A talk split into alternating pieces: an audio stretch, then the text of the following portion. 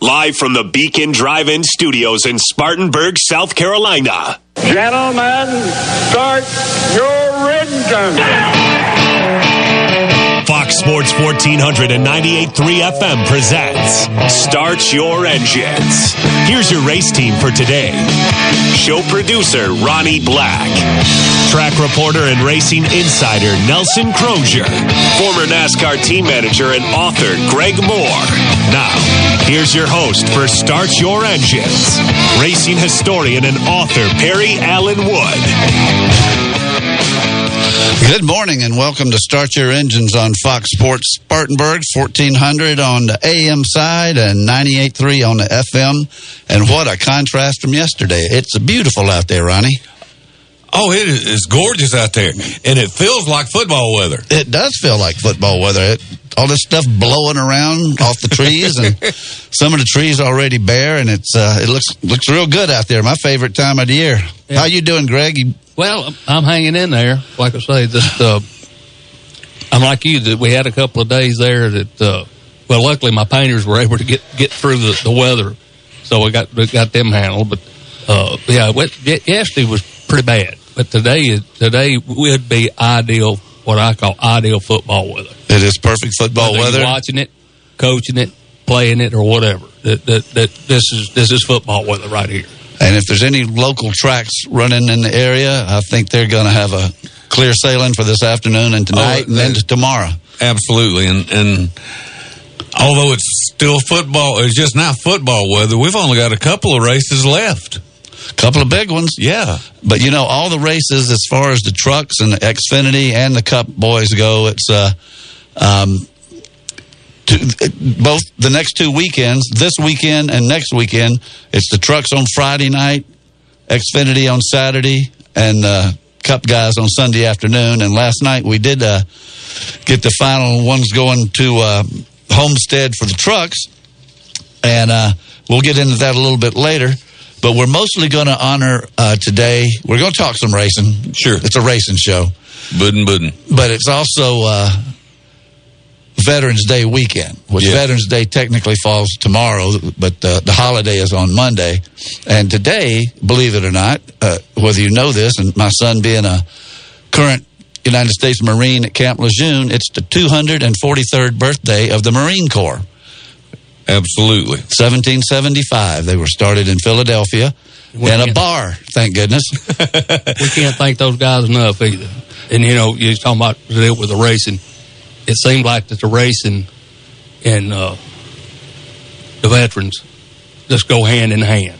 You know what I'm saying? It just that uh, Well, racing's always been real good about uh, honoring veterans, with the, especially you know the Atlanta race in the spring is the Folds of Honor, which is uh, I didn't realize that every time you folded the flag, it meant something. Yes. Every single fold has a meaning, Yes. and uh, and we get that gentleman from Atlanta every year to explain that to us or or talk about it, and, and um, so this year, um, I mean today we're going to try to honor especially as we did at the beginning of the year, we I dedicated along with you guys, with your permission, uh, I dedicated this whole year to Bud Moore. Right. because he passed away like the week after our final show last year, which was dropping the hammer, and um, so we started out this year honoring Bud Moore, and today I got something I think you guys really and our listeners are going to enjoy from um, and it's really got to thank you ronnie for coming up with that device you paid 20 bucks for to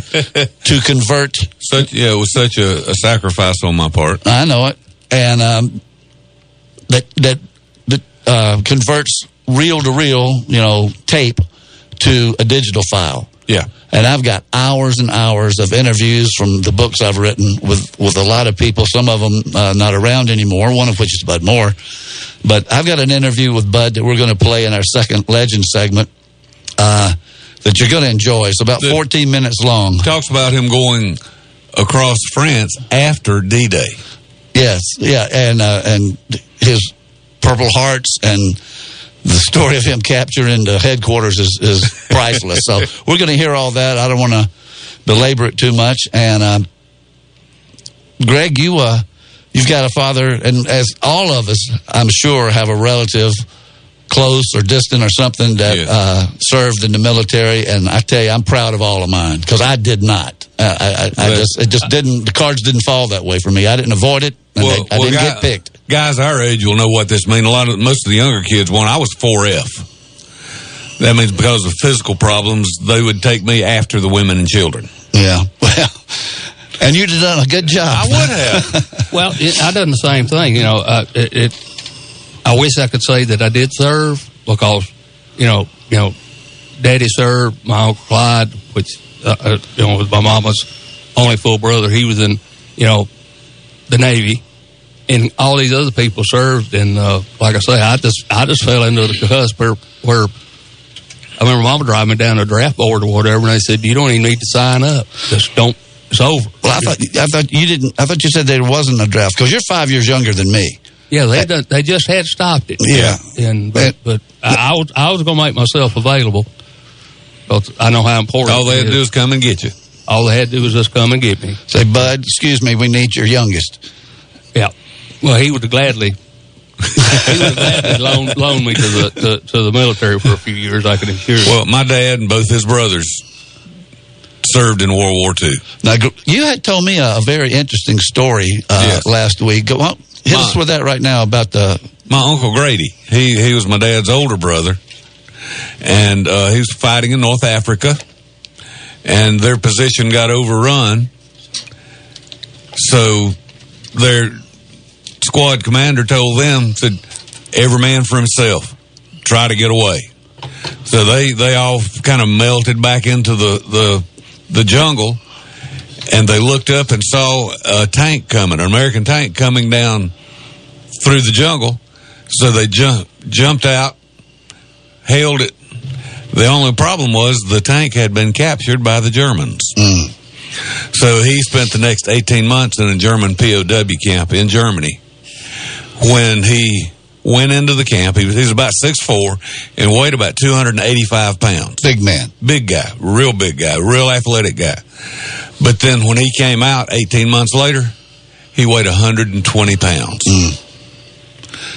So he he had PS, PTSD long before it was ever diagnosed. Uh, again, you guys remember this. They called it the thousand yard stare back when in our day. And uh, bless his heart, Grady never was really quite right after that and uh, ended up dying pretty young. But uh, he never would talk about his, his time in the POW camp. The only thing he ever told me was that the German military never fed them. The only people that fed him, he was actually working on a potato farm. Kind of lucky there, I guess. Well, yeah, because the German peasants who actually owned the farm would sneak them potatoes to eat. And for 18 months, that's all they had was some stolen potatoes. We have uh, so many stories like that that probably everybody off the street could tell, Sure. and and just uh, we wish we could even take calls today or something to get a few, but we've we've got a, sh- a pretty tight show lined up and a a slight uh, alteration to the schedule has just occurred with Mr. Mark Hauser, who we were going to talk to in the last half hours here. But Mark, I know you probably have a, a welcome to the show. Thanks. And and Mark, you have a different perspective with your lineage. Well, yeah.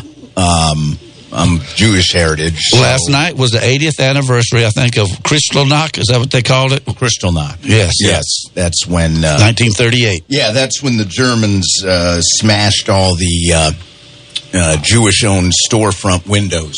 Right. and that was really it had been building for many years well not many years it had been building for about a decade and that was the true signal that something very bad was about to happen in Right. germany not just to jewish people but to catholics political dissidents lgbt people uh, romas who back then they called gypsies Disabled. uh, disabled people. Yeah, that Kristallnacht was kind of the, the the the signal point that we had reached. They had reached the point of no return. As far as my uh, uh, family history in the uh, military.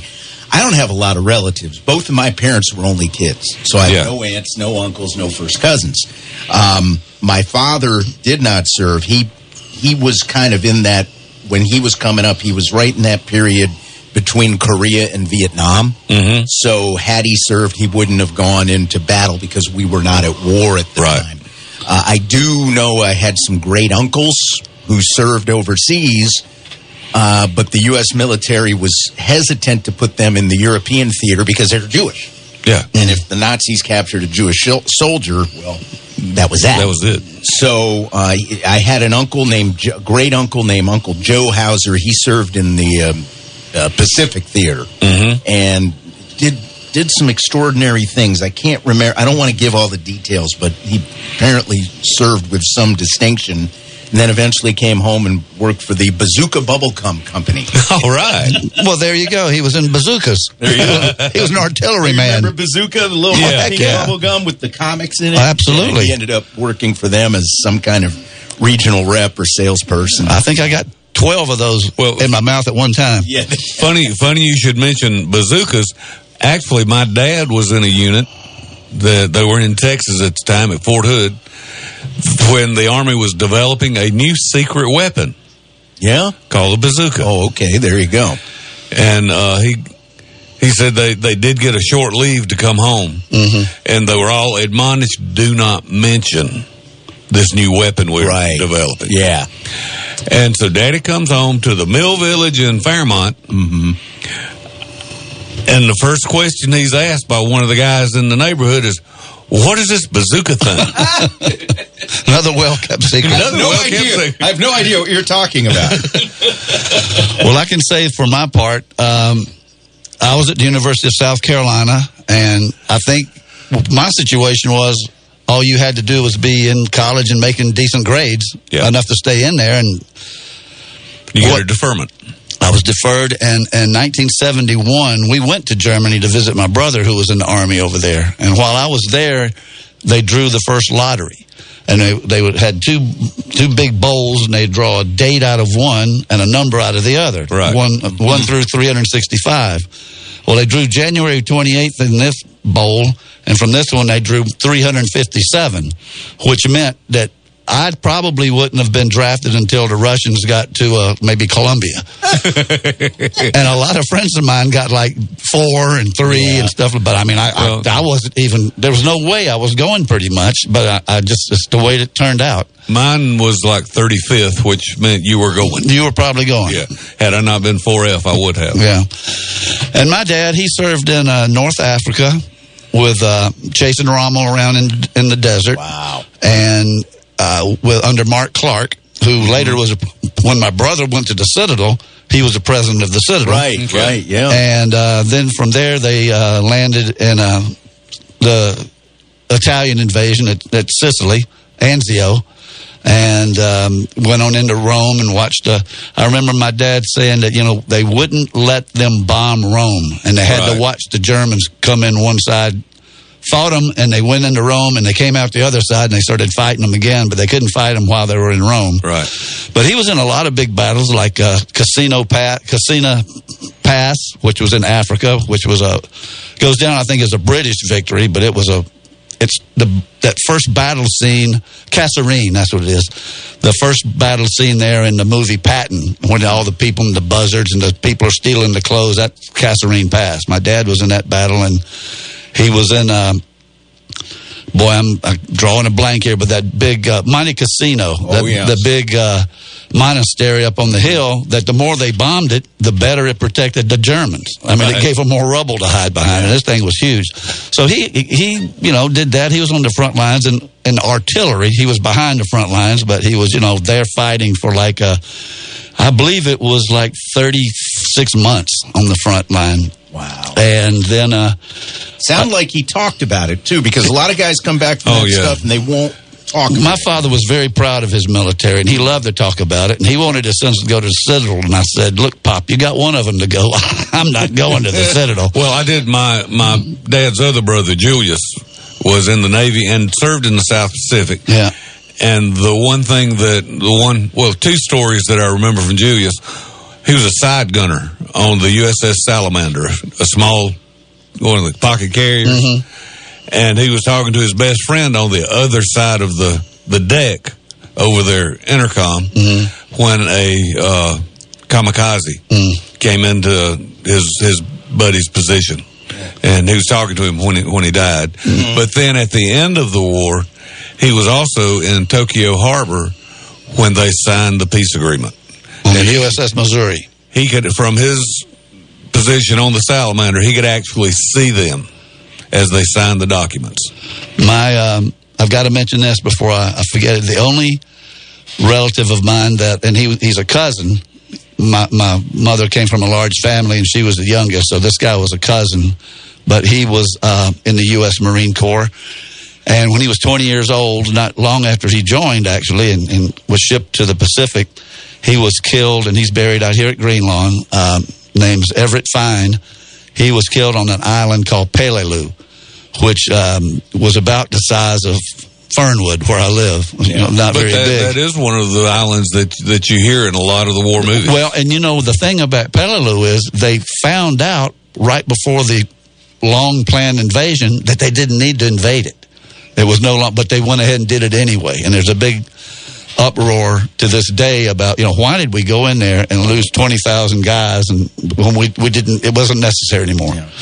But that's where my cousin uh, cousin Everett uh, lost his life. And yeah, I was going to say one more thing, and this had to do with some of my.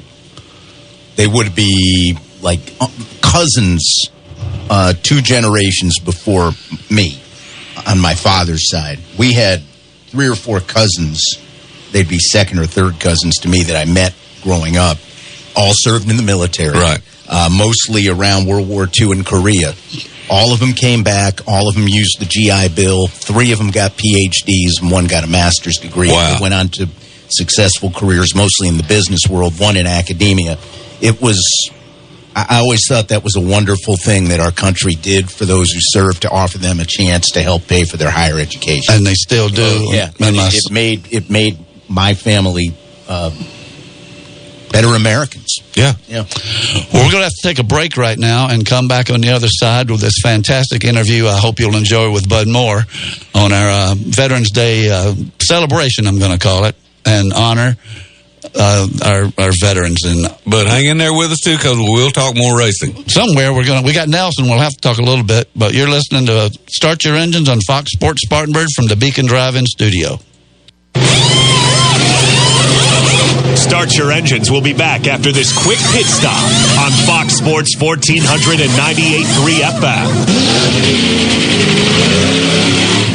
Steve and Jerry here from the world famous Beacon Drive-In in Spartanburg. The Beacon has served over 300 menu selections of burgers, barbecue, chicken, fish, and more for over 70 years. Jerry, what's been the most popular? Chili cheese, I plant I. I deep flounder. Cheeseburger like a burger, make it cry. Give me a bacon with no trim. Had a feeling you'd say that. Join Steve And Jerry. at the world famous Beacon Drive-In, John B. White Senior Boulevard in Spartanburg. Hey, plant I. Every now and then, we need to get away and relax. And there's no better way than spending time at the lake. Wateree Lake RV Park and Marina in Liberty Hill, South Carolina is the perfect place to decompress. At Wateree Lake RV, enjoy full hookups, a bathhouse, bar and grill, and a boat ramp marina with ethanol free gas. Hookups available on nightly, weekly, or monthly. Wateree Lake RV Park and Marina in Liberty Hill, where families get away. Mention Fox Sports 1400 and get 5% off your stay up to three days. Call 803-273-3013. Speedy Lube in Inman says to save time is to lengthen life for you and your car. Let Speedy Lube, Asheville Highway in Inman, lengthen the life and performance of your vehicle. Speedy Lube offers professional ASE certified mechanical service for your car. Be it an oil change, AC work, tires, brakes, front end, or any type of major or minor repair. Trust Speedy Lube in Inman. Open weekdays from 8 till 6. For fast, fair, and friendly service, visit Speedy Lube, Asheville Highway in Inman. Fox Sports 1400 now has an app. Like mozzarella sticks? No, it's an app for your phone. My phone is hungry? Okay. So for the rest of you, Download the Fox Sports 1400 app today with our elite audio text line. Just search Fox Sports 1400 in Google Play or the App Store. Download our app today by searching Fox Sports 1400. If you're riding around in your car listening to the game and your car radio sounds like this, and you want it to sound like this, there's the pass to Leitner. Puts it up. Then you need to visit Elite Audio on Asheville Highway. Elite Audio sells and installs premium audio systems for your vehicle. Car stereo speakers, DVD players, navigation systems, and so much more. So stop riding around listening to busted speakers and subpar audio quality and visit Elite Audio today online at EliteAudioOnline.com. Elite Audio, 1504 Asheville Highway. You dream it, we build it. It's football season, which means it's time for tailgates. To make your tailgate number one, you need to visit Game Day Barbecue in Duncan. Game Day Barbecue has all your favorites, including pulled pork, smokehouse chicken, ribs, and brisket. Match any of those with their eight homemade sides like mac and cheese and potato salad, and you have a winning team. Game Day Barbecue, 165 West Main Street in Duncan, open from 10:30 a.m. till 8 p.m. Wednesday through Saturday. So stop in for lunch or dinner, or give them a call at 864-249-6787 to cater your event or tailgate. Game Day Barbecue, we do things the old-fashioned way. For years now, we've been telling you about Palmetto Spirit's tremendous wine selection. We've told you about Palmetto Spirits carrying special, small batch, handcrafted bourbons and whiskeys that you can't find anywhere else. But what truly sets Palmetto Spirits apart is their customer service. Jim and the entire staff knows wines and liquors and knows how to find you the perfect bottle for the perfect occasion. Palmetto Spirits, Reidville Road on Spartanburg's west side, where customer service is the difference. So by now you probably know that Steakhouse Restaurant and Billiards on East Main Street serves delicious burgers and steaks and has the best pool tables in town. What you may not know is that Steakhouse has recently extended their hours. That's right, Steakhouse is now open 24 hours a day and is even serving breakfast. So now you can enjoy pool tables, dartboards, cornhole, and classic arcade games anytime, day or night. Steakhouse Restaurant and Billiards, 2600 East Main Street in Spartanburg. Now open 24 hours. The Friday Football Frenzy is presented by Wateree Lake RV Park and Marina in Liberty Hill. For the perfect weekend away, visit wateryrv.com. That's wateryrv.com.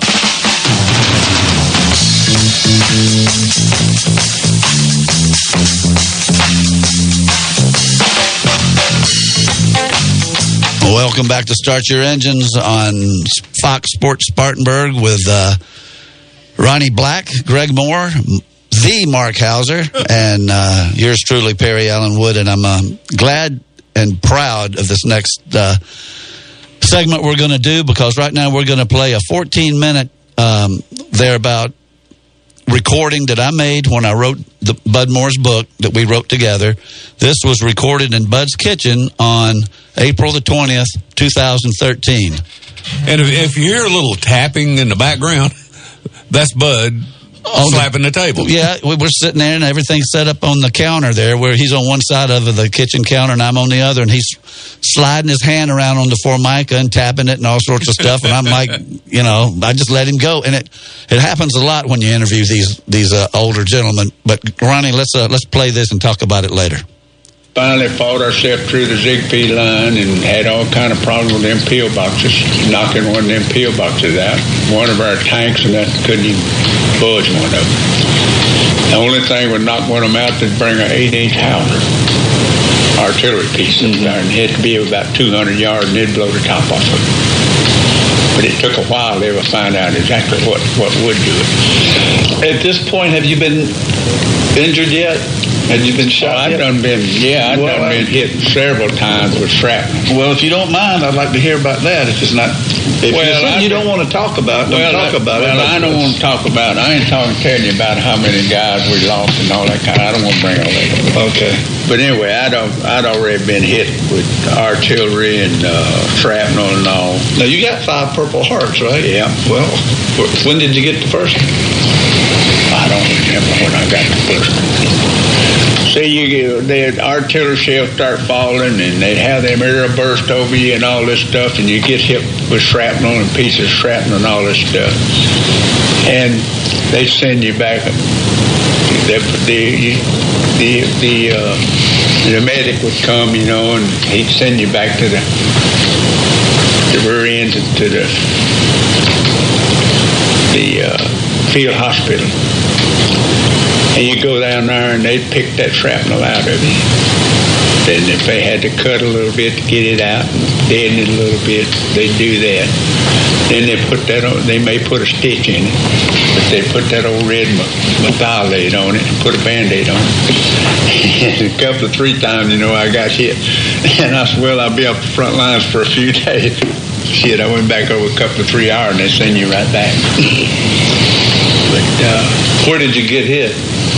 If you can tell me. I got hit all over. I can show you places on me. I got hit several places, all over places, all over.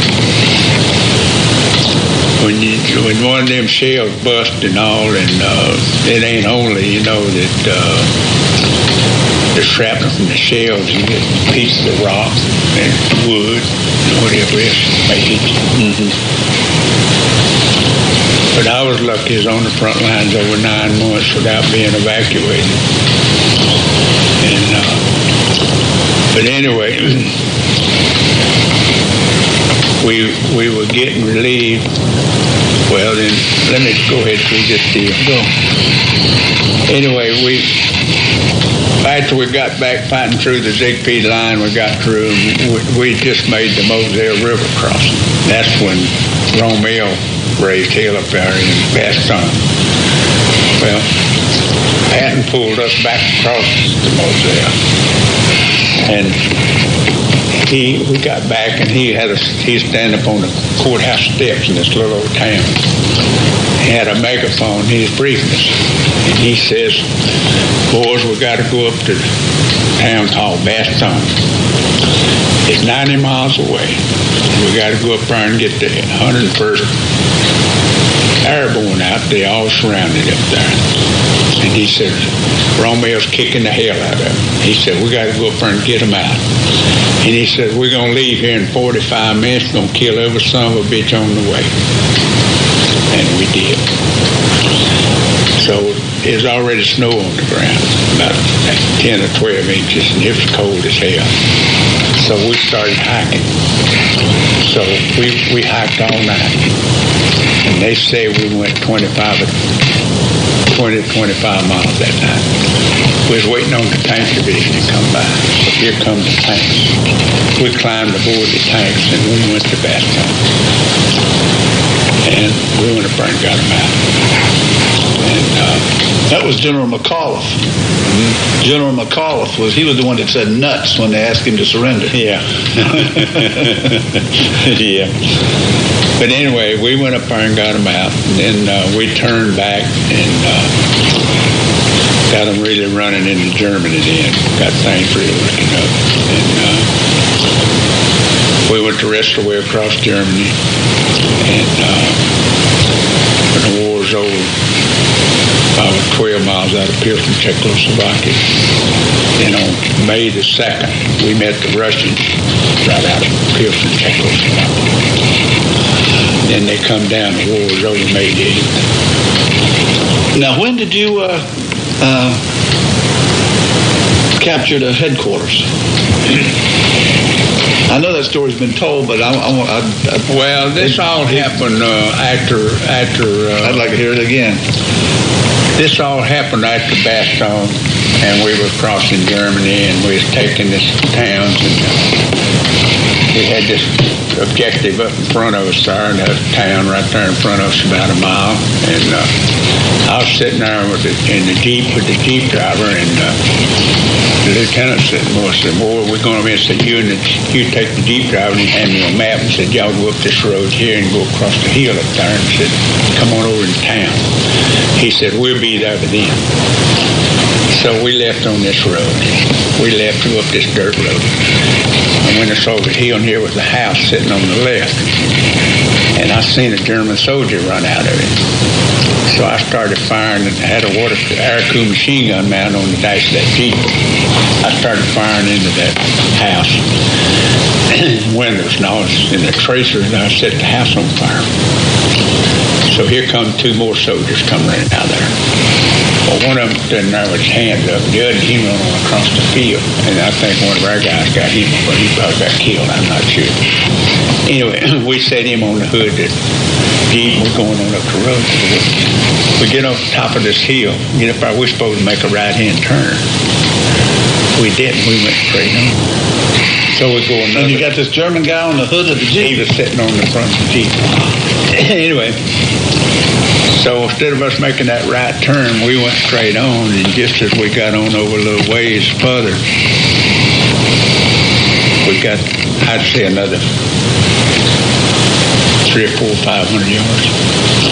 It was a concrete, sort of a concrete block building.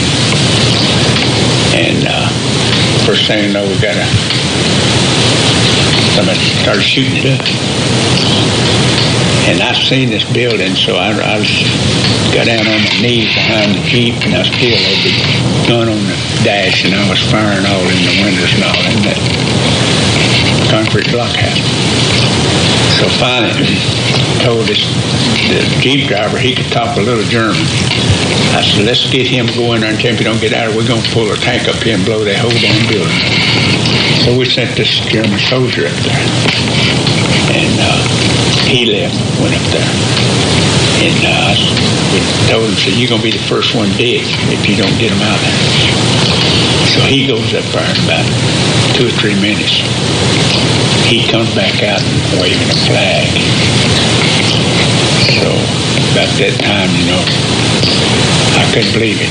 Here comes about 15 so listed men and five German officers come walking out there. They come walking up. So we made them drop their belts and all this stuff, you know, and their guns. So we, we knew then, I got to looking at Matt, we done went too far, so we, we took, headed them back down to the, turn the Jeep around. We marched them back down. We got down there and we made our turn. They didn't try to run away or anything? No, no, I had the machine gun sitting there. No, I know you did. they ain't gonna run away. so they had you outnumbered at one time. Oh yeah, there's 15. Uh, there was five. There's four or five German officers, and there's I know there's 15 enlisted men. So anyway, if we we made a march back, and we going down there, and we finally got on the right road going back in this over this little town. So we marched them over there, and we got around the lieutenant. My lieutenant said, "Well, what in the hell was going on over there?" I said, "We was fighting a damn war. Y'all wasn't fighting." It's where, where'd all these come from? I said, "These is who we had problems with over there." so anyway, I said, now what are you going to do with them? I said, I'm, y'all got them now. I don't want them no more. so, yeah, that was something else. Greg, what was you telling me about the getting blown up in the in the jeep or something? Oh, that was this was after I had got to see. I got I got I got this was this was all happening before February twenty second. On February twenty second, see the the deal with with going to get them out of Bastogne and all this was Christmas time. Okay. 40, 44. Right. So anyway, we done got them out of Bastogne. And we was getting relieved by the 5th Infantry Division. And we was still we was still on this side of the Rhine River. Anyway, we was getting relieved by the 5th Infantry Division. And uh, I got shot by a machine gun. I guess it was a machine gun. I got shot through the hip. Okay. And that's when I went to the hospital the first time. And they they finally, uh, I went to the Fortis General Hospital in Paris. So they, I got pretty well well and all this stuff. So What hospital did you did you say the name? Fortieth General. Oh, 40th. Okay. anyway, so they after I got out of the hospital, they sent me back to my unit. So I get back. How long was that? Did you did you say? I got back out of the hospital and I joined my unit back was April second. But I mean, how, how long was that a hospital? Uh, how long was your, your stay in the hospital? From February twenty second to April second. April first, April second. Pretty close to a month and a half. Yeah. Okay. So anyway, we get back. There wasn't no such thing as a ticket home, huh? No. Okay. But see, the problem was was there myself and my company commander was the only two that's left out of the regiment that hit the beach June the sixth. It hadn't been evacuated, wounded or evacuated. We were supposed to come to the states on a 90-day rotation furlough on March 1st. well, I got wounded. So he put it in my papers just for me to be sent back to the States, but somehow or another they got lost. Anyway, the company commander did go back to the States on her 90 day furlough. But anyway, so when I got back to the, my platoon. My, see, I had been promoted from out of the first gunner several months prior to that. So I was an instrument non-com. I'd put the guns in position and put them in action whenever they called for it. Anyway, I, Well, what did you say? What kind of non-com? I was an instrument non Instrument. Yeah. Okay. I was a corporal. Okay.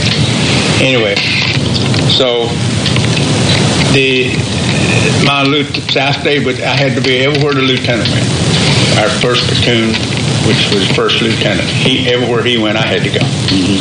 So we were in this jeep in this German hospital yard. We pulled up in the German hospital yard.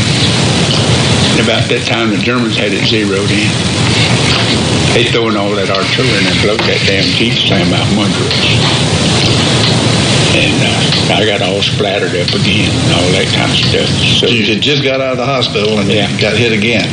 the uh, the lieutenant he got splattered up, and the jeep driver got hurt the worst. He got a couple of pretty bad places in the stomach. But anyway, we back to the aid station again, and they took the shrapnel out of me and the lieutenant, put the Merthiolate on, sent our butts back. but it wasn't long after that. Uh, the way that things was and how uh, the Germans knew that uh, they were gone. And uh, as far as resistance thing got real black. They knew they were gone. You mean they knew they were whipped? yeah, and they were they were they were surrendering everything else the whole time. Then the rest were across Germany and all this kind of stuff. And that's like I say, when I got to, uh, we met the Russians on May the second, out of right out of Pilsen, Czechoslovakia, and the war was over May the eighth. And we was in this little town over there called Nanton. Uh, that was the name of it. Oh, me, I think the name of it. Anyway, uh, Wyden, I believe was the name of the town here. Wyden? Anyway, we was there then uh, on occupation. Little old town about the size of Capians over there had about three or four thousand people all in it. And this was about 25 or 30 miles back in the, in the Germany. But we stayed there till word come down that they was going to start sending guys back to the state to be discharged. Well, I mean, what an incredible story. And uh, that went on for quite a bit longer than that. But I mean, that Yeah. that's a that's a war hero, a friend of this show, and um, and somebody that I'm I couldn't be missed. prouder to uh, to have known during my lifetime. And Greg, that, that's a that's a heck of a heck of a dad you had there. Yeah, I mean, you know, it's it's, it's unbelievable. And, and you know, when I was a kid growing up, uh, Daddy never talked about it at all. And Mama used to always tell us, you know, we, you go to school and you you know you'd read up about World War II and everything. And basically, all I know was, you know, that Daddy was in World War II and and got shot. And that, that's not unusual, You know, especially for that generation. Yeah, and but he had he had a scar like on, on his thigh, about as big as a silver dollar. Where one one of the worst wounds he had, he had shrapnel wounds that uh, you know you you could still see. Uh, but the reason we got into having to remember it and stuff, uh, we were still racing when it was the 50th anniversary of D-Day. In Ford Motor Company and NASCAR, first thing they wanted to do is, is send him over to Normandy to do do a thing and everything. But but the bottom line was he had to start talking about it. Yeah. That was 1994, right in the middle of y'all. 94, Y'all were still very active. And uh, so he, you know, he, he got gathered thoughts and, and things, and but basically what, you know, what what we heard a minute ago, which uh, I'm a little choked up by hearing it. Uh, he that that's that's that's the way it was, and like I say, we just it wasn't really discussed that much except maybe bits and pieces here and there. Because Mama said he would have nightmares uh, all during the 50s up to about the early 60s. And, uh, you know, then once we got racing and everything, I guess, you know, some more positive thoughts right. come into it. But it's, it's amazing, you know, that uh, that's a tough generation. Yeah. like Perry's daddy and all of them, and, and, and daddy and and all of them. I mean, that, that just, let me put it this way. I, I, I tried to help him in racing and everything, but I, I couldn't fill his shoes uh, with both feet in one one shoe. But uh, super nice daddy, great, uh, great just, guy. Just, just, just uh, I miss him dearly, and like I say, it's going to be here a couple of weeks. I think it's been one year. Yeah, and uh, but that and is- Bud, is- like a true hero, always downplayed what he did. He was just doing his job. Yeah. Yeah. And you know that that's when you know you're talking to a real hero when they don't want to talk about what they did, but what their brothers did and the Yeah, sisters one did. thing he did he did mention uh, he he had a cousin Mooneyham and uh, anyway he, he lost him when they pulled him back and they had to fight back through the line right we lost Carl Mooneyham in that battle Well, you know, there's there's so many stories out there. We'll try to touch on some more. We've got some more time, but right now we're up against the break. You're listening to Start Your Engines Veterans Day celebration. Start Your Engines We'll be back after this quick pit stop on Fox Sports 1498.3 FM. Steve and Jerry here from the world famous Beacon Drive-In in Spartanburg. The Beacon has served over 300 menu selections of burgers, barbecue, chicken, fish, and more for over 70 years. Jerry, what's been the most popular? Chili cheese, I ain't flat tie. I deep flounder. Cheeseburger like a burger, make it cry. Give me a bacon with no trim. Had a feeling you'd say that. Join Steve and Jerry at the world famous Beacon Drive-In, John B. White Senior Boulevard in Spartanburg. Hey, plant tie. Tired of eating fast food for lunch every day? Wish you could have a good home cooked meal but can't find the time? Well, now you can. Rascal's Eatery on Asheville Highway is now serving lunch. So stop on in and enjoy a meat and three plate with choices like fried chicken, country ham, or chicken fried steak. All served with your choice of homemade veggies like green beans and mac and cheese. Rascal's Eatery is conveniently located at 1455 Asheville Highway and is now serving these lunch specials every day from 11 to 3. Rascal's Eatery, serving the comfort foods you crave. Speedy Lube in Inman says to save time is to lengthen life for you and your car. Let Speedy Lube, Asheville Highway in Inman, lengthen the life and performance of your vehicle. Speedy Lube offers professional ASE certified mechanical service for your car. Be it an oil change, AC work, tires, brakes, front end, or any type of major or minor repair. Trust Speedy Lube in Inman. Open weekdays from 8 till 6. For fast, fair, and friendly service, visit Speedy Lube, Asheville Highway in Inman. Frank's for the Memories is a great hot dog place for lunch. Why Frank's for the Memories? Because hot dogs for the Memories just doesn't cut the mustard. Frank's for the Memories has more than great hot dogs. Enjoy a choice of four delicious bird dogs featuring a deep fried chicken tender on a hot dog bun. Frank's for the Memories makes their homemade chili daily and has great signs like french fries, onion rings, and corn nuggets. Frank's for the Memories 468 Oak Grove Road next to Westview Elementary is open for lunch Monday through Saturday till 3.30 p.m. Thanks for the memories. Want to text the show? Download our app to use the Elite Audio text line. Search Fox Sports 1400 either at the Apple Store or via Google Play now.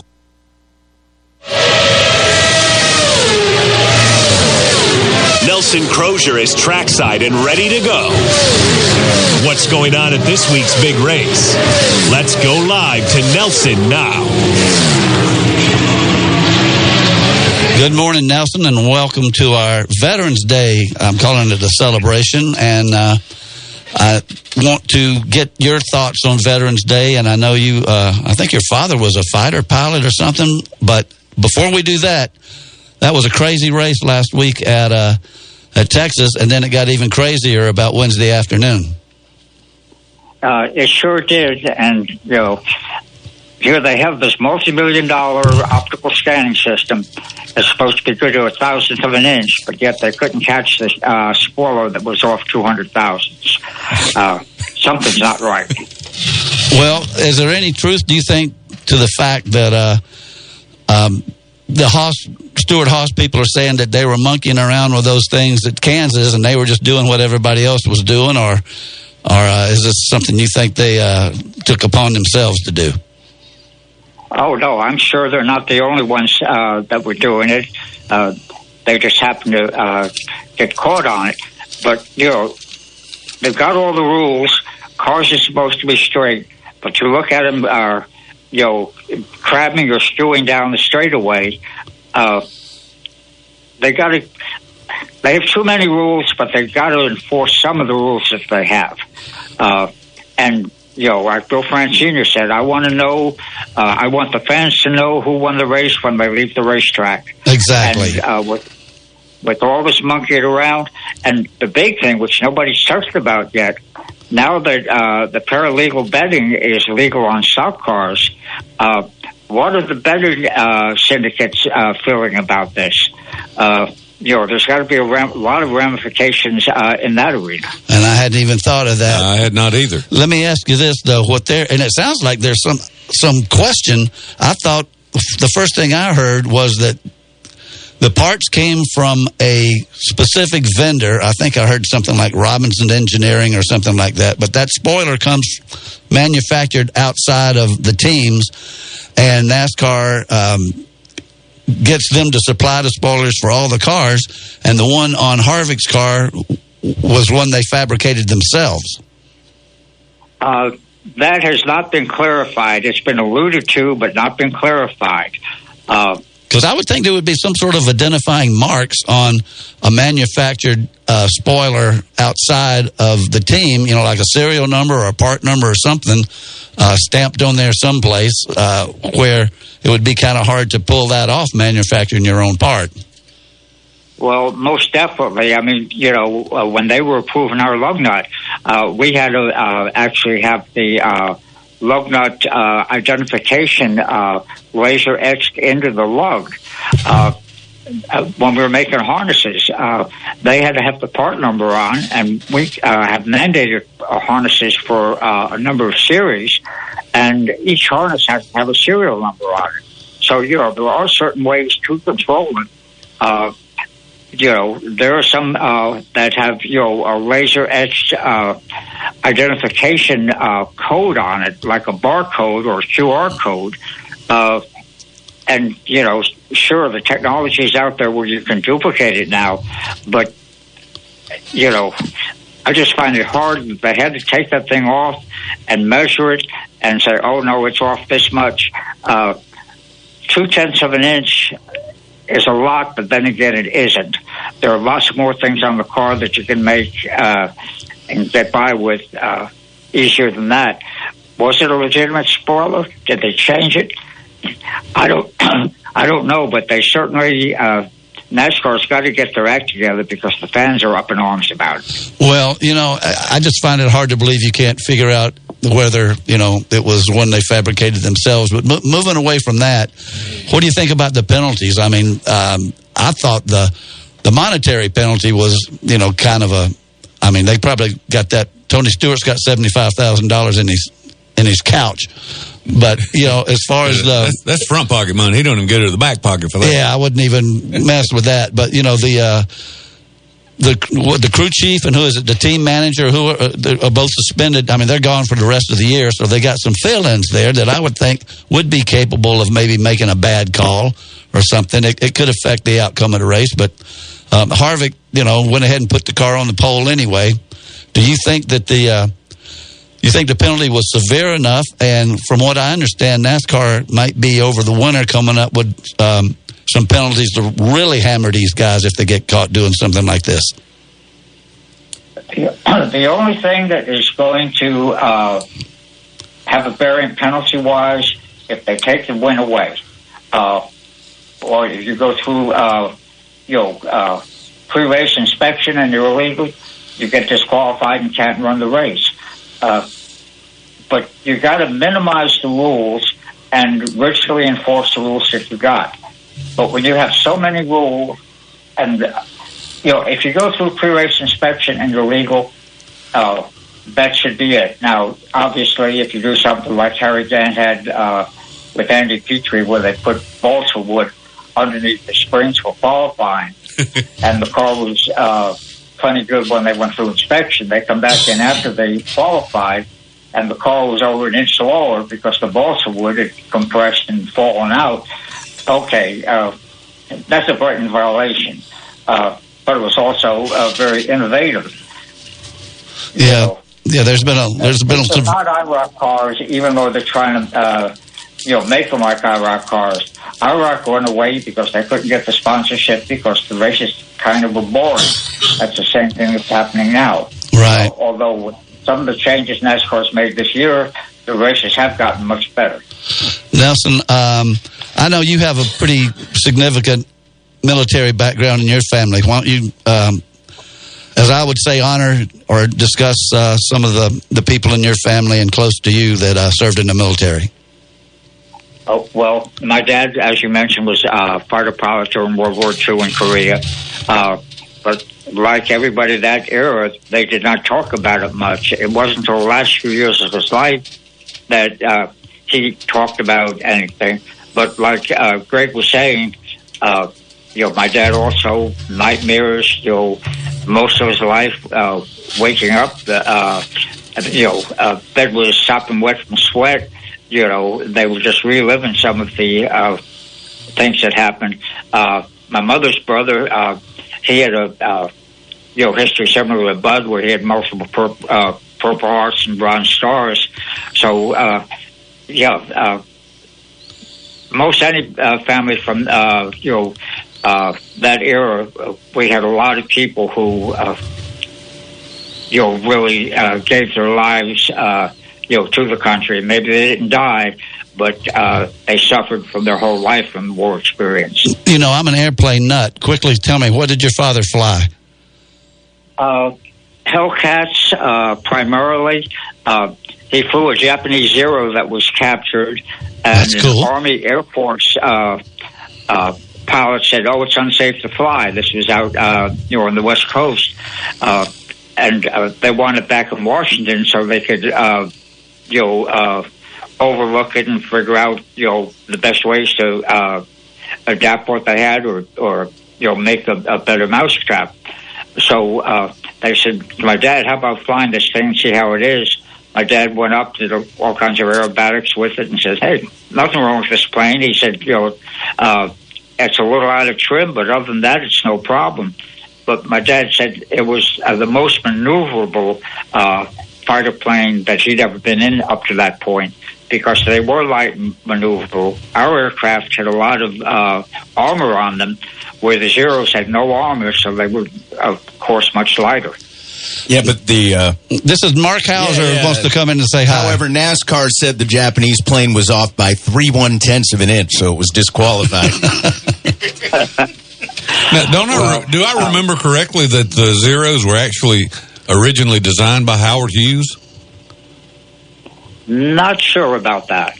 Uh, Howard, of course, uh, you know, designed many different aircraft, uh, and one which I had uh, the pleasure of, uh, you know, viewing was the Spruce Goose when they first brought it out to San Diego, and uh, I'm in line, you know, with a, a bunch of different people going to view it, and the guy in front of me had actually worked on it and explained that they had an observation post up in the tail of the aircraft uh, above the horizontal stabilizer uh, that was a couple hundred feet off the ground uh, where they could view the plane while it was pulled in flight. Uh, the plane was filled with big CO2 uh, uh, bottles uh, because Howard was very concerned about fire. Everyone had to wear booties when they were on the plane, and there was supposed to be no smoking. But he said uh, the workers would smoke regardless until somebody saw use coming, and then they'd snuff them out. Good. But uh, you know, uh, our World War II and Korean, uh, you know, uh, soldiers, pilots, and whatever were breed unto themselves, and uh, you know, they didn't call them the greatest uh, generation for no reason because they truly were.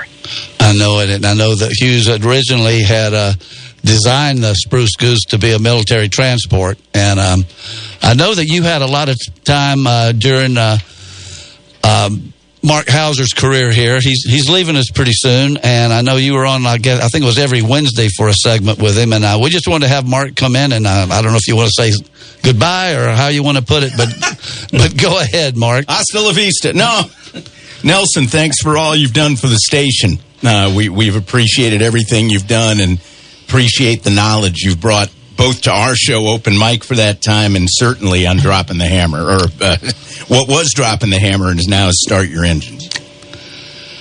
Okay, well, you know, certainly enjoyed working with you, and uh, you know, going back to Roy Rogers days. Uh, happy trails till we meet again. I like that. Thanks, Nelson.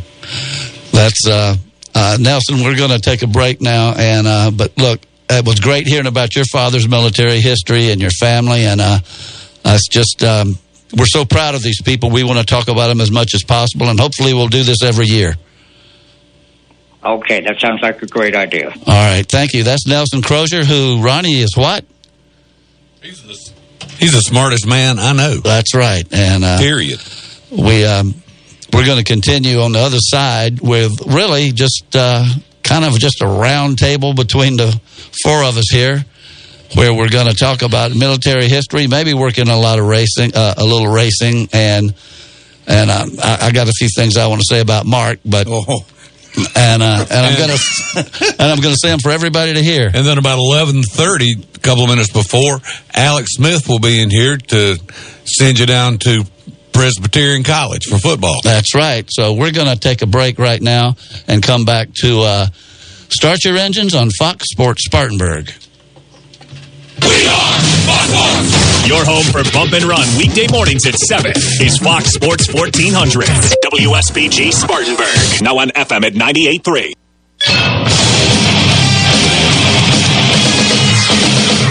Fox Sports trending now. This report presented by True Car. Online car shopping can be confusing. Not anymore. With True Price from True Car, now you can know the exact price you'll pay for your next car. So visit True Car to enjoy a more confident car buying experience. In the NBA Friday night, Gordon Hayward returned to Utah for the first time to the tune of boos and a loss as the Jazz prevailed 123 to 115 over the Celtics by a career high tying 27 from Joe Ingles. Hayward had 13 points and 7 assists, was 3 of 9 from the field. Caris LeVert, the game-winning shot with .3 to play to give Brooklyn a 112 to 110 win at Denver, which dropped to 9 and 3. And in college hoops, Buffalo won at 13th ranked West Virginia in overtime 99-94 as CJ Massinburg had 41 points with 9 three-pointers and 14 rebounds. I'm Isaac Lowenkron. We are one. Fox Sports 1400 FM's programming at 98.3 is presented by Upstate Logistics. South Carolina Radio Network Sports. I'm Will Pelagic. The South Carolina Gamecocks facing the Florida Gators noon Saturday on ESPN. A win for USC would clinch them an over 500 record in the SEC and a third consecutive bowl bid under Will Muschamp. This is Muschamp's second trip back to his former stomping grounds where he coached for five years with the Gators. He compares this trip to Florida to his first at USC two years ago. Well, we're an older team, number one. We, have more experience on our football team. Um, uh, but, you know, for me, it's, it's another SEC East opponent. Uh, I know that y'all have a hard time believing that, but it really is. We spend as much time at the office this week as we do in every single week uh, that we have. And uh, it's another great opportunity for our team on the road. And that's that's you, if you want to continue to move the program forward, you got to win tough road games, and this will be a tough road game. A noon kick Saturday on ESPN against the Gators. Clemson at Boston College Saturday night, 8 p.m. Also in front of a college game day crowd in Chestnut Hill. Head coach Dabo Swinney said a weak link of last year's team, well, offensive line, has withstood injuries because of the depth they gained a year ago. it's good. It's encouraging to know that you've got the type of depth you need to to sustain, you know, an injury or or whatever, um, you know, for for a game. You know, uh, I don't I don't think we've got. Hopefully, we don't have any season ending, ending type injuries, but we've been able to withstand uh, a game here, a game there, a quarter here, a quarter there.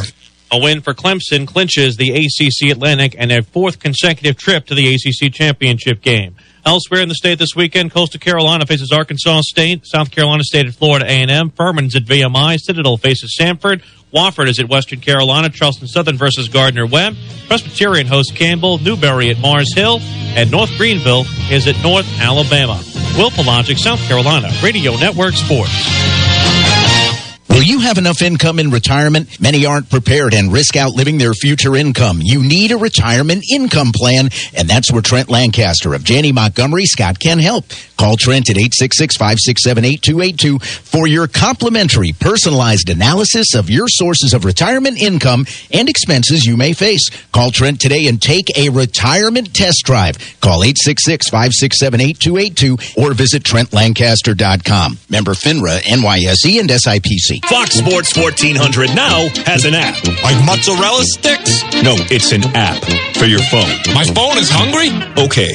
So for the rest of you, download the Fox Sports 1400 app today with our elite audio text line. Just search Fox Sports 1400 in Google Play or the App Store. Download our app today by searching Fox Sports 1400. Live from the Beacon Drive-In Studios in Spartanburg, South Carolina. Gentlemen, start your engine. Fox Sports 1400 and 98.3 FM presents Start Your Engines. Here's your race team for today. Show producer Ronnie Black. Track reporter and racing insider Nelson Crozier. Former NASCAR team manager and author Greg Moore. Now, here's your host for Start Your Engines. Racing historian and author Perry Allen Wood. And welcome back to Start Your Engines on from the Beacon Drive-In Studios on a beautiful Saturday morning.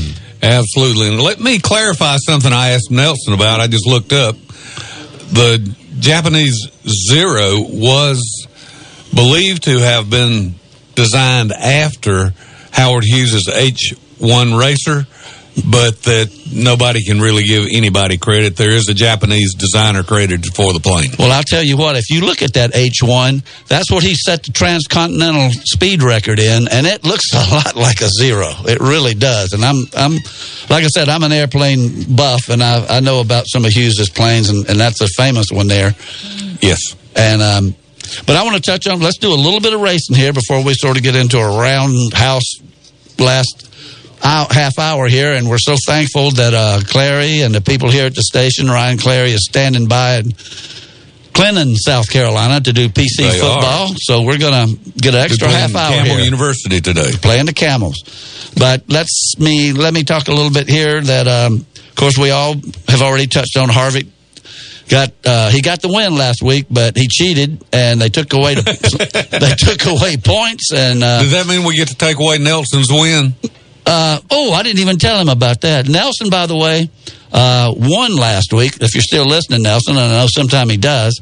Um, he tied up Ronnie, so Ronnie and Nelson have got four wins apiece on our little uh, pick'em show, and we didn't get his pick. See if you can get him back on sometime during the commercial. Okay. We need to get his pick, and um, uh, and I'm th- I'm at three. I'm one behind, so I got a chance to catch and pass you guys. And uh, Greg's out of it. He's got he picked one winner this year. So anyway, we got so much into the military, I, forgot all about it. I thought he was the expert. But that's only that's only two less than you. Yeah, well, that's but that's two. I got two more. the uh, the Cup race tomorrow will be in Atlanta. Let me. Uh, yeah, well, we'll do this first. Is is uh, not Atlanta in Arizona at the newly configured uh, ISM International Speedway, which is uh, they moved the starting line from the middle of the straightaway over to halfway between the. The first turn, first and second turn, and that little dog leg in the backstretch. So uh, this is all new. And last night, watching part of the truck race, it was hard to figure out where the start finish line was. Why did they do that? I guess just to give it a, a more of a to have the start finish line on a curve. Because Bill France started that when he made Daytona, and actually Langhorne before that. So the spectators have a good angle to see the finish rather than looking down a looking down a straight line grandstand. So anyway, that's what they did, and they used it last night. And what else they've got interesting? They've got these I guess they're neon or something cacti all around the racetrack. And when it's good to go, the cacti are green, and then during the caution flag, the cacti are yellow. And then um, they even had a red flag last night, but I didn't notice if they turned red or not. But anyway, that's what they've got there. The race will be tomorrow afternoon.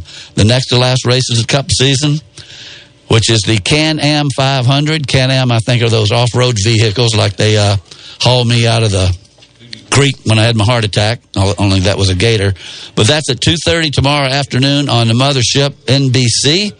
And um, that will set the field. Now, there are three positions due to Harvick getting uh, disqualified for cheating. Cheating. They uh, there's Speaking three, of that, there's three spots open for. Nelson picks the four again this week. Well, okay, he's going to take the, the that lion Kevin Harvick and his team and his team of um, fill-ins since they uh, since they kicked about half of them out. No, they kicked two. They they're suspended for the year. Yeah, I, I officially file under protest. Well, we'll we'll have a recount at the end of the season, just about like the one they're having in Florida right now. And Georgia. But, but you know, uh, and Arizona. If I may digress, I was the head, I was the supervisor for the Florida Department of State in 1990, and that's under the Secretary of State. And they had us the night after that 1990 election walking the creek banks looking for ballot boxes, and we found them. Really? well, well, the Intercoastal Waterway, actually. It wasn't a creek. It, yeah, oh, yeah. I mean, there's some shenanigans down no, there. this was when Perry was with Secret Service. No, this was when I was with the the Florida Department of Oh, State. okay, okay. Florida Department of State, and uh, they made a movie out of it called Recount. Who played you? Uh, uh, Tom Cruise. Yeah, right. Harp, Harpo Marx. okay, anyway, we're going to try to finish up with some racing here. The Xfinity boys are still going at it. Oh, what, what I was going to say is that uh, that disqualification knocked uh, Harvick all the way back to um, three points above the cut line. So he's three points ahead of um, Kurt Busch and 17 points ahead of Chase Elliott with Aric Almirola and uh, Clint Bowyer further back. But this could really scramble it up, and there's a chance that uh, that you know Harvick might not make it at all. The only one in going to Homestead so far is Logano for a win. Hey, and listen, I had not thought about what uh, Nelson brought up about the, the off track betting. Yeah, uh, that, that just you know. That's There's that- going to be some black limos Some- driving up to some of these some- shops and some bent stuff. noses. Uh, exactly. And um, anyway, they qualified yesterday, and Harvick did. Um, well, let's get the rest of our picks in here. By the way, he took he took he took uh, He took Harvick. Harvick. That's Nelson. Go ahead. Who who would you like there, uh, Ronnie? I'm going back with the 18 again. He's going to go with the 18. I'll go with. Uh, I got to go with Chase because he needs it. What do you think there, uh, Gregory? Well, I've been hanging with him about all year long, and I think they've had a pretty good season with him. And uh, but I'm gonna go with Wood Brothers and Menard. Okay, so we got that out of the way. And I tell you, usually I try to get that out of the way first, and I almost clean forgot it. The Xfinity boys are Who did also. you pick? I picked uh, Chase Elliott. Oh, yeah, I'm yeah. going with him for the duration. Can I get AJ Foyt? Is he available? No, he's not, or I would We'll be give him picking. to you, though, Mark. Okay, give me AJ Foyt. Take him. He's Yeah. got a chance. Plus the points. He's got as much chance as, as I do. Get the name of this race for today. This is uh, this is I guess why NBC doesn't put the the sponsor of the race usually. This is the Wheeling Trusted to Perform 200 today, which is a ridiculous name for a race, but that's Xfinity race, which is also on NBC today at 3:30, going up against uh, who's the big CBS game at 3:30? Whoever that is, uh, the SEC game, probably will uh, not be affected too much by the Xfinity. I'll be at Burns. Yeah, then you'll be at Burns watching uh, watching the high school boys and uh, calling it over the PA system. The uh, the driver standings for the Xfinity though, Tyler Reddick has a seven point lead over Elliott Sadler, Daniel Hemric, and um, Justin Allgaier. But as far as going to Homestead goes, it is um, Cole Custer has the one win that got him in, followed by, by Tyler Reddick, who's 20 points um, to the good of the cut line. Elliott Sadler is 13 points to the good. And then Daniel Hemric is 12 points to the good with uh, Justin Allgaier, Matt Tifton, Christopher Bell, and Austin Cindric following. I'll come back and try to touch on the, the trucks and uh, the Formula One, which is over. We are listening to. And we will also say our official goodbyes to our good friend Mark Hauser. We certainly will, even if we have to knock Clary back 20 minutes. That No, won't you- happen, I promise. please, please don't. We're not going to do that. You're listening to Start Your Engines on Fox Sports Spartanburg. Start your engines. We'll be back after this quick pit stop on Fox Sports 1498.3 FM. Steve and Jerry here from the world famous Beacon Drive-In in Spartanburg. The Beacon has served over 300 menu selections of burgers, barbecue, chicken, fish, and more for over 70 years. Jerry, what's been the most popular? Chili cheese, I ain't flat tie. I did flounder. Cheeseburger like a burger, make it cry. Give me a bacon whip, no trim. Had a feeling you'd say that. Join Steve and Jerry at the world famous Beacon Drive-In, John B. White Senior Boulevard in Spartanburg. Hey, plant tie. Speedy Lube in Inman says to save time is to lengthen life for you and your car. Let Speedy Lube, Asheville Highway in Inman, lengthen the life and performance of your vehicle. Speedy Lube offers professional ASE certified mechanical service for your car. Be it an oil change, AC work, tires, brakes, front end, or any type of major or minor repair. Trust Speedy Lube in Inman. Open weekdays from 8 till 6. For fast, fair, and friendly service, visit Speedy Lube, Asheville Highway in Inman. Hi, this is Perry Allen Wood inviting you to join Ronnie Black, Greg Moore, Nelson Crozier, and me Saturday mornings for Start Your Engine. We'll talk auto racing around the world and locally, including interviews with racing legends and current newsmakers. That's Start Your Engine Saturday mornings at 10 here on Fox Sports 1400 and 98.3 FM. Every now and then, we need to get away and relax. And there's no better way than spending time at the lake. Wateree Lake RV Park and Marina in Liberty Hill, South Carolina is the perfect place to decompress. At Wateree Lake RV, enjoy full hookups, a bathhouse, bar and grill, and a boat ramp marina with ethanol free gas. Hookups available on nightly, weekly, or monthly. Wateree Lake RV Park and Marina in Liberty Hill, where families get away. Mention Fox Sports 1400 and get 5% off your stay up to three days. Call 803 273 3013. In high school, there's nothing better than being part of a winning team on Friday nights. When you graduate and go out on your own, you still want that winning spirit. Create your own salon with the Salons by JC team and keep those dreams alive. Our fall special for all stylists and barbers is only $99 a week for four weeks, but suites are limited. Call for your confidential tour at 586-5404. Mention this ad for an additional discount. Let the Salons by JC team help build your business. 1855 East Main, 586-5404. Join Cole Bryson and Dean Bridges for the Saturday Sports Report. Saturday mornings from 7 till 9 on Spartanburg's Fox Sports 1400. Now on FM at 98.3.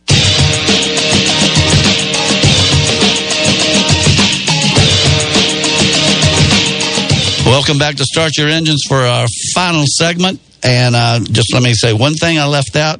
The trucks go to Homestead um, with Brett Moffitt leading the points. Justin Haley is second. Johnny Sauter is third. And Noah Gragson is fourth. And those are the ones that are going, um, that are, are, are leading with, with on the inside, on the outside, trying to get in or get in are Matt Crafton, Grant Enfinger, Ben Rhodes, and Stewart Friesen. And um, I want to say uh, before we go, we got Mark Hauser in the studio with us today. And when I first started here, because Greg called me up and said, "Come." Um, I was at a soccer game with my family. My kids were little kids playing ASO soccer, and we went to the cellar after the soccer games were over. And in fact, Bud Moore was the guest um, that day with, uh, and Mark was running around hooking up wires and everything. That's right. The cellar Trying to get it to work in the cellar. the cellar was in is in the basement of what is now Guacamole Grill. And, yeah, that's right. Yeah. And um, from there, a couple of months later or so, uh, I got a phone call or an email or something. Must have been a phone call from Mark saying, um, "We'd like you to to do some things maybe for the show." And we went to some. We met at some barbecue joint nearby here, and with me and you and Charlotte Jones and uh, oh my gosh, yeah, and uh, Dale Wilkerson. Yes. it might have been, and my daughter. Little tiny girl, Yeah. who ordered a half rack of ribs, and uh, I said, Hannah, you can't eat a half a rack of ribs, and so we all we had ribs that night at home. I can tell you.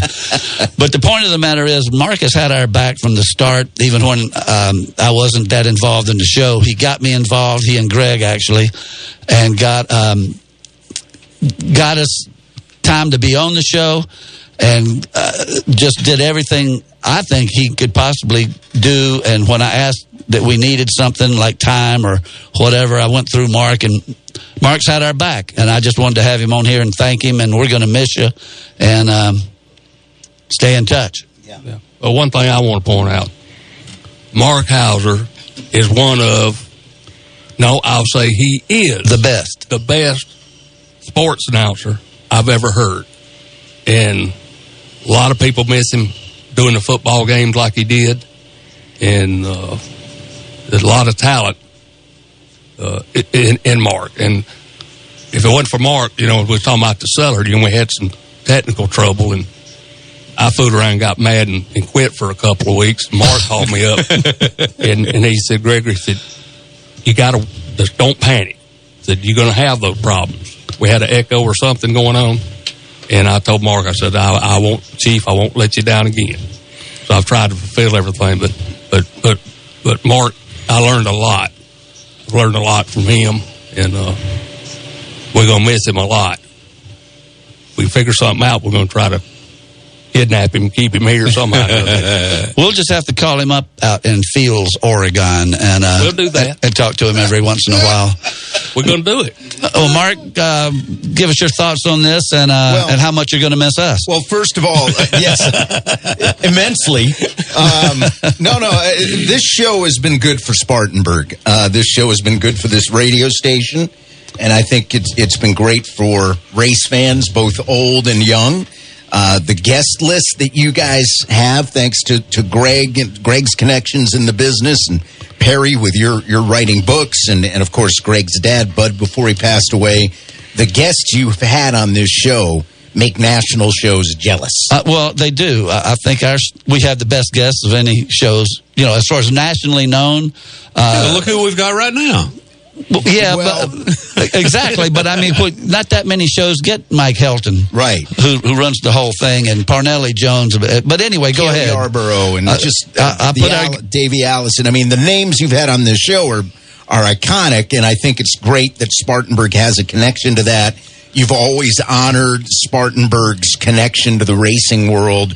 Uh, you know, Cotton Owens and David Pearson, and obviously Bud, and and it's made the show very, very special. And I, I'm I've always um, fought to keep this show on the station, and you know, I, I, from afar, I will continue to be your biggest advocate. But I appreciate all you guys have done. Um, it's uh, you know, you're not you're doing it for the love of it because I know none of you are, are making bank on this. No, I might have sold a book somewhere, but yeah. I'm not sure. All right, and your books are good, by the way. I enjoy your books. I've Thank read you. two or three of them now. Uh, you got them all colored. Yes, I do. Uh, all in between the lines and paint by number and all that. But I, I still love Perry's Silent Speedways book, where you go to the tracks that no longer run and you know you, the way you paint the picture, how some are overgrown now, and what used to happen there. I mean, you can just you can almost see, hear, and smell what it would have been like when they were running. Well, actually, you know, that's what got it started. If I hadn't written that first book, which I call the franchise, you know, Yeah. you guys would have never, I'd have never done this. I'd have never you gotten go. picked up on this because Yeah. I had something to promote. and Y'all let me promote it. And that music CD I did that time that Yeah. Ronnie still doesn't use for the, the breaks, but, uh, I don't set the break music up. oh, Yeah, okay. that would be me. I know. I, I'm, I'm a slacker. But anyway, uh, y- y'all have helped me, you and the station, uh, have helped me promote all that stuff even before Ryan Clary got here, who I think personally, and I've said this before, uh, he and uh, uh, the Delaney's uh, saved Spartanburg Radio. They did. Oh, they absolutely. I mean, we were out of business when the before the tower fell, and then the tower fell. They got us back in business, right? Um, especially after the tower fell, I guess for uh, Ryan and and the Delaney's and um, but you were always there with with Matt Smith before Smitty, Smitty. With it being back in local hands, the Delaney's have more of a, an interest in keeping it going than our former out of town Yeah. Right.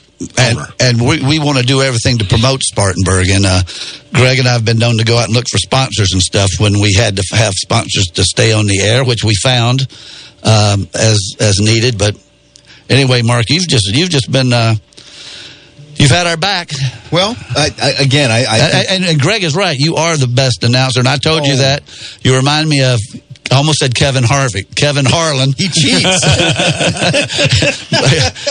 no, uh, I- I've said that so much. You, that is who you remind me of, and I love to listen Kevin listen to Kevin Harlan do uh, sports on the radio and on um, on television. But you are. you, I hope this voice won't be silenced forever. I don't know if you'll be doing Ducks games or whatever out there, Yeah, I doubt it. I'm going to be six hours from Eugene. Well- so the closest uh, major college to where I'll be living is Boise State. That's about three hours. well, they, I think they've probably got a broadcast They do, team. and they've got a very good announcer. But uh, there's others.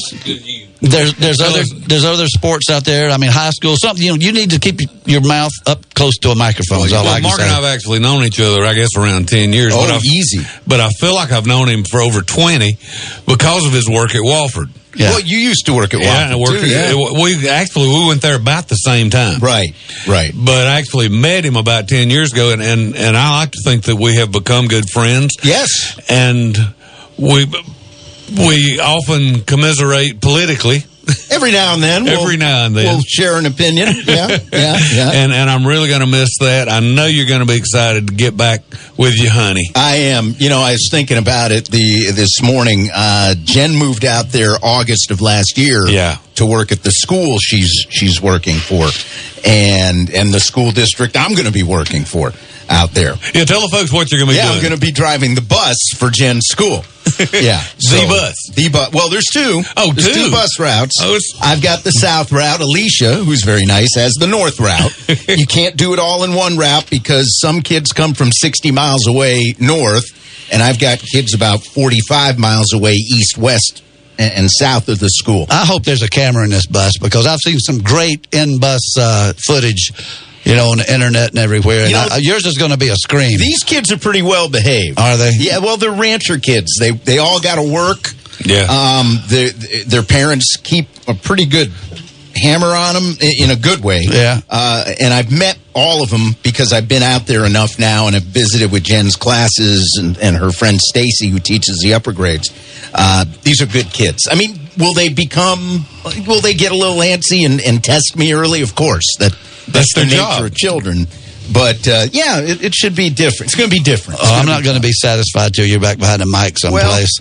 I don't know. They've got eight man football for the high school out there. Well, then you know it's only hundred miles away. then your then your your preparation shouldn't be that tough. yeah, less less. You know, in fact, when we were there, I went to see the number one eight man team in the state play the number three team, and it was a community event. It was it was really cool.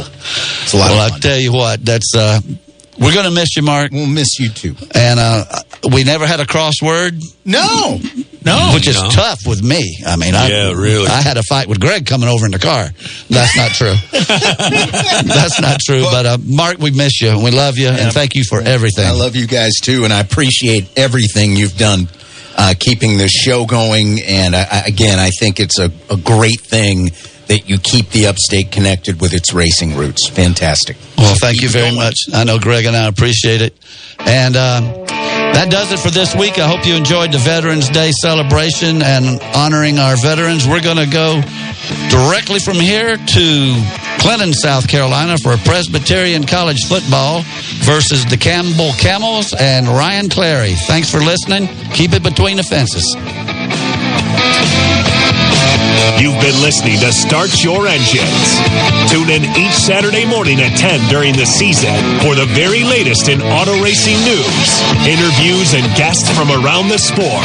To find out more or order Perry Allen Wood's books on motorsports, visit McFarlandBooks.com. Start Your Engines has been a presentation of Fox Sports Spartanburg, LLC. All rights reserved. Even if you're a big time basketball fan, there might be a few facts about the game you don't know. Like, did you know that the first hoops were actually peach baskets?